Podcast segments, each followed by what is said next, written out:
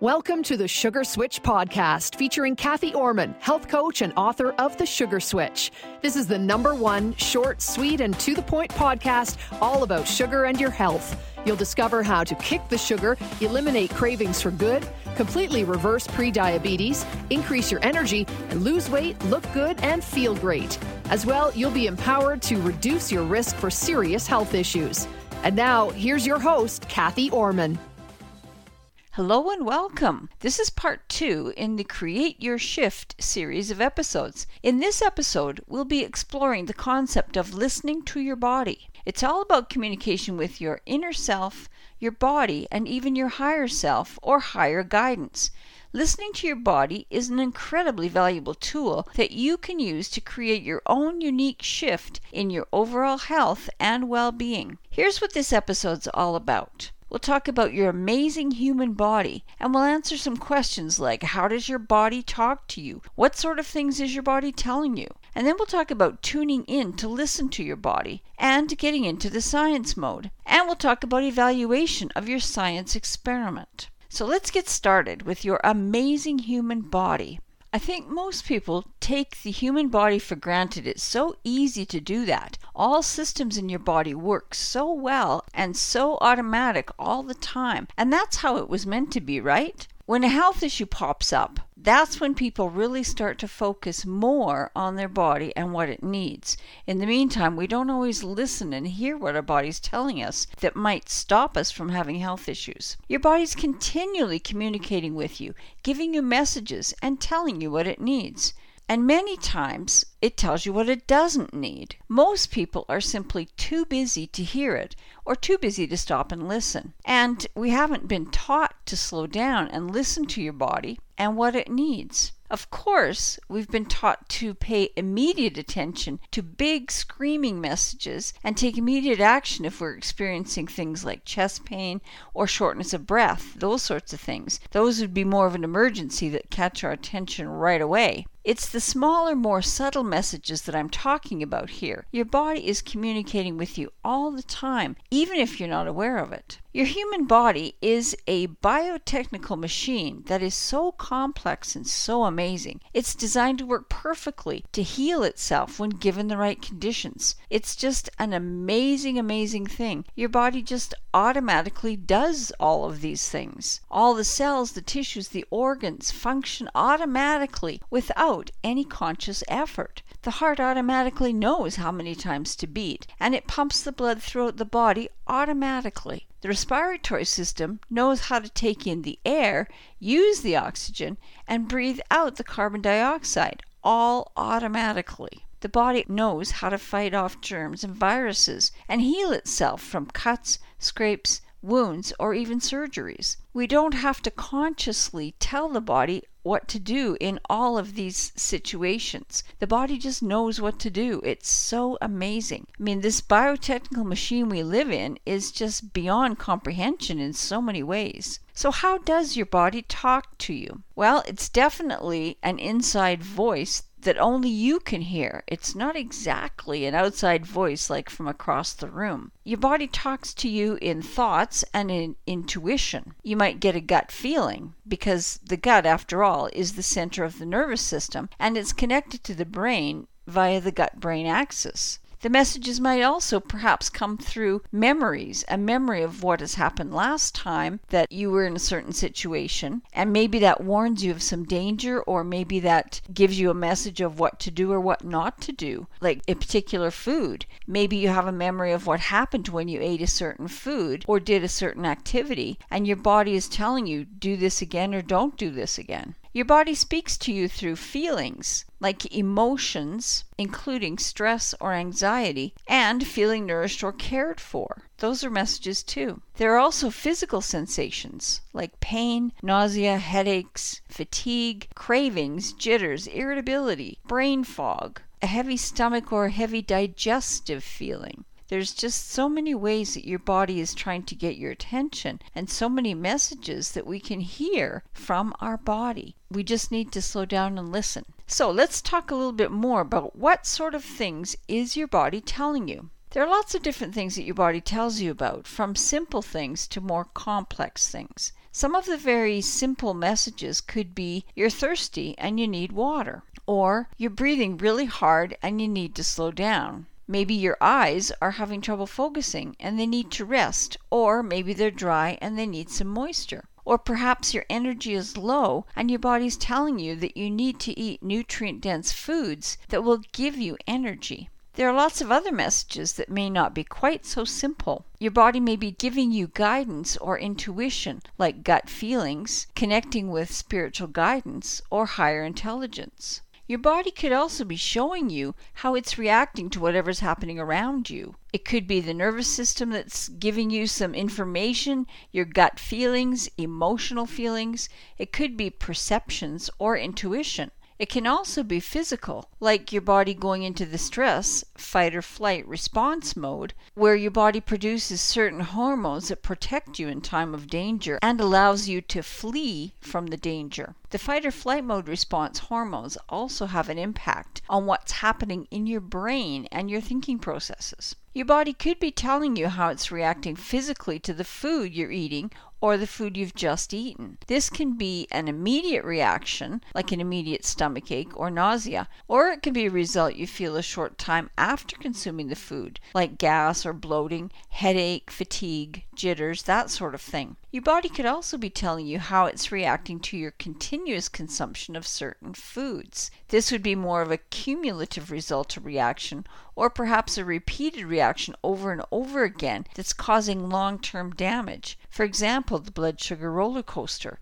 If you're consuming sugar and your blood sugar is going unbalanced, then you're going to feel really energetic right after you consume the sugar. But then your blood sugar will go low really quickly and you will have an energy crash, an energy depletion. And uh, you'll end up feeling lots of cravings and that sort of thing. So, that could be another one of the messages. So, let's talk about tuning in to listen to your body. So, how do you tune in to listen to your body? Well, you need to slow down and have the intention of listening to your body and what's going on. The first thing you need to do is take a breath and consciously focus your attention inward on your body, your feelings, your gut. Be still and listen just for a minute to hear what's going on, to sort of get a feel for what is happening. Notice what comes to you. Is it a thought? Is it a feeling? Is it a physical sensation? Is it a small inside voice talking to you?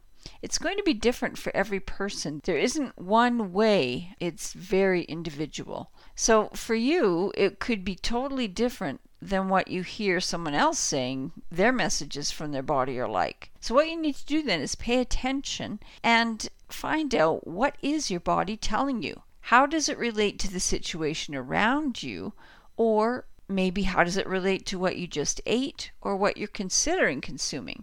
Your body has a lot of different ways to give you messages. It could be before you eat something, it could be while you're eating something, or it could be after you've eaten something. You get a message about what's going on inside your body. Very, very valuable. So, what's next? Once you sort of get a handle on what's happening, what's next? Well, you could write the message down or simply remember it and consider what to do next based on what you just heard from your body telling you this message from your inner self. It seems really complex, but it's it's actually not that complex. You slow yourself down, you listen, you hear what your body has to say, and then you decide what's the best course of action. It actually goes fairly quickly once you get used to doing it. Learning to listen to your body is a process. When you make a habit of taking the time to listen to your body, the process becomes quite easy, really. You'll be able to pause, mentally connect with your body, ask your body silently what it needs, and listen for the answer.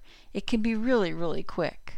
I'll give you an example of how I do this in less than a minute. I have a very interesting digestive system, so I need to monitor how much spicy food I consume if I'm considering having an ethnic meal that is really quite spicy, the first thing I have to do is focus my attention within and decide how my body's been feeling, how my digestive system has been feeling. Has it been feeling strong? Has it been giving me some little signs that it's struggling a little bit? What is the situation right now in my gut? What's going on? And once I determine that, it doesn't take very long. I can basically ask my body, is it going to be okay if I have this spicy food? Immediately, I will get a feeling yes, no, maybe. Usually it's a strong yes or no. So that's kind of the practical part of it. It doesn't take long once you get used to doing that. You're building a relationship with your body, believe it or not. It's kind of an odd thing. You live in this body, but sometimes we just don't have a communication built up with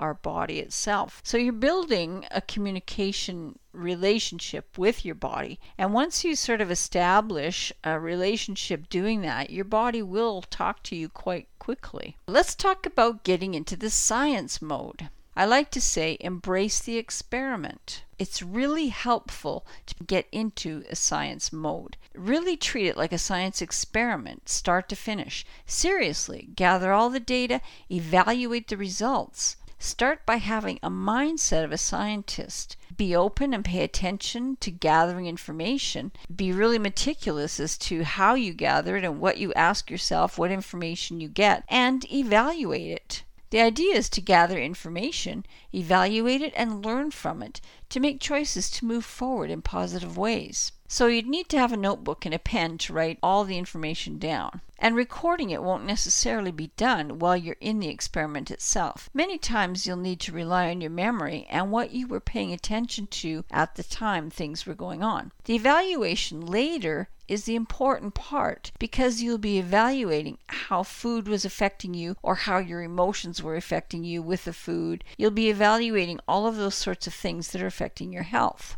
So keep in mind, this is not about guilt. Guilt serves no useful purpose. Guilt, in fact, shuts everything down, including any possible evaluation. Guilt keeps you in a negative cycle of what you don't want, and it won't let you see what you do want. Whatever you're communicating with your body about and treating it like a science experiment, it's important to know that it's not about the guilt, not at all. So here's an example of how it would go. Let's use sugar consumption as the example. In our example, let's say that Christmas is coming and you've just been to the first social event of the season. There were so many of your favorite sweet treats and baked goods, and they were so amazing that you ended up eating far more than you'd planned to eat. Some of the healthier food options just weren't calling to you like the sweets were. So after the event, you feel great and energetic for a while, and then you suddenly feel very tired, irritable, and hungry, and you feel like you'd be fine with a strong cup of coffee, and if you just had something else sweet to eat, it would give you another kickstart. You also have a headache. So, in the name of health,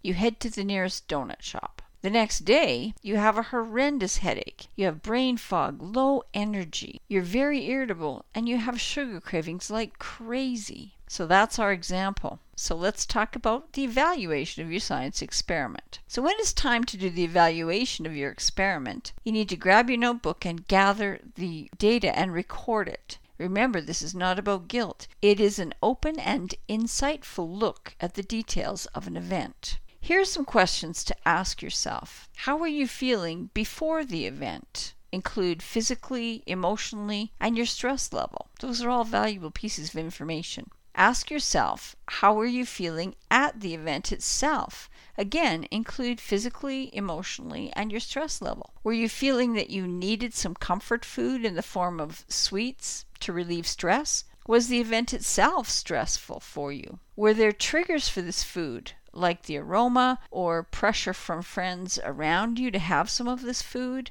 Ask yourself those sorts of questions. What was actually going on? Did the food give you instant energy and then about half an hour later your energy disappeared? These are important clues. What did you notice, if anything, right after you ate the food? Were there any specific effects like digestive issues, headache, increased cravings? You could also ask yourself, how were you feeling after the event was over? Even the next day, how did you feel physically? Your energy level, your hunger level, headaches, jitters, brain fog, digestive discomfort? These are all important questions to ask yourself. How did you feel emotionally? Did you have emotional mood swings, irritability? Were you being driven crazy by cravings? Did you feel depressed? And then once you've finished going through a whole lot of questions and gathering data, you look at the answers to your questions. Is your body trying to tell you something? If you've had negative physical or mental emotional outcomes, what is it telling you? If you've had positive outcomes from the food you ate, what is your body telling you? By embracing the experiment, you learn to listen to your body and what it's telling you. You learn not to get dragged into guilt because that doesn't serve anything. And you learn how certain foods and or situations affect your body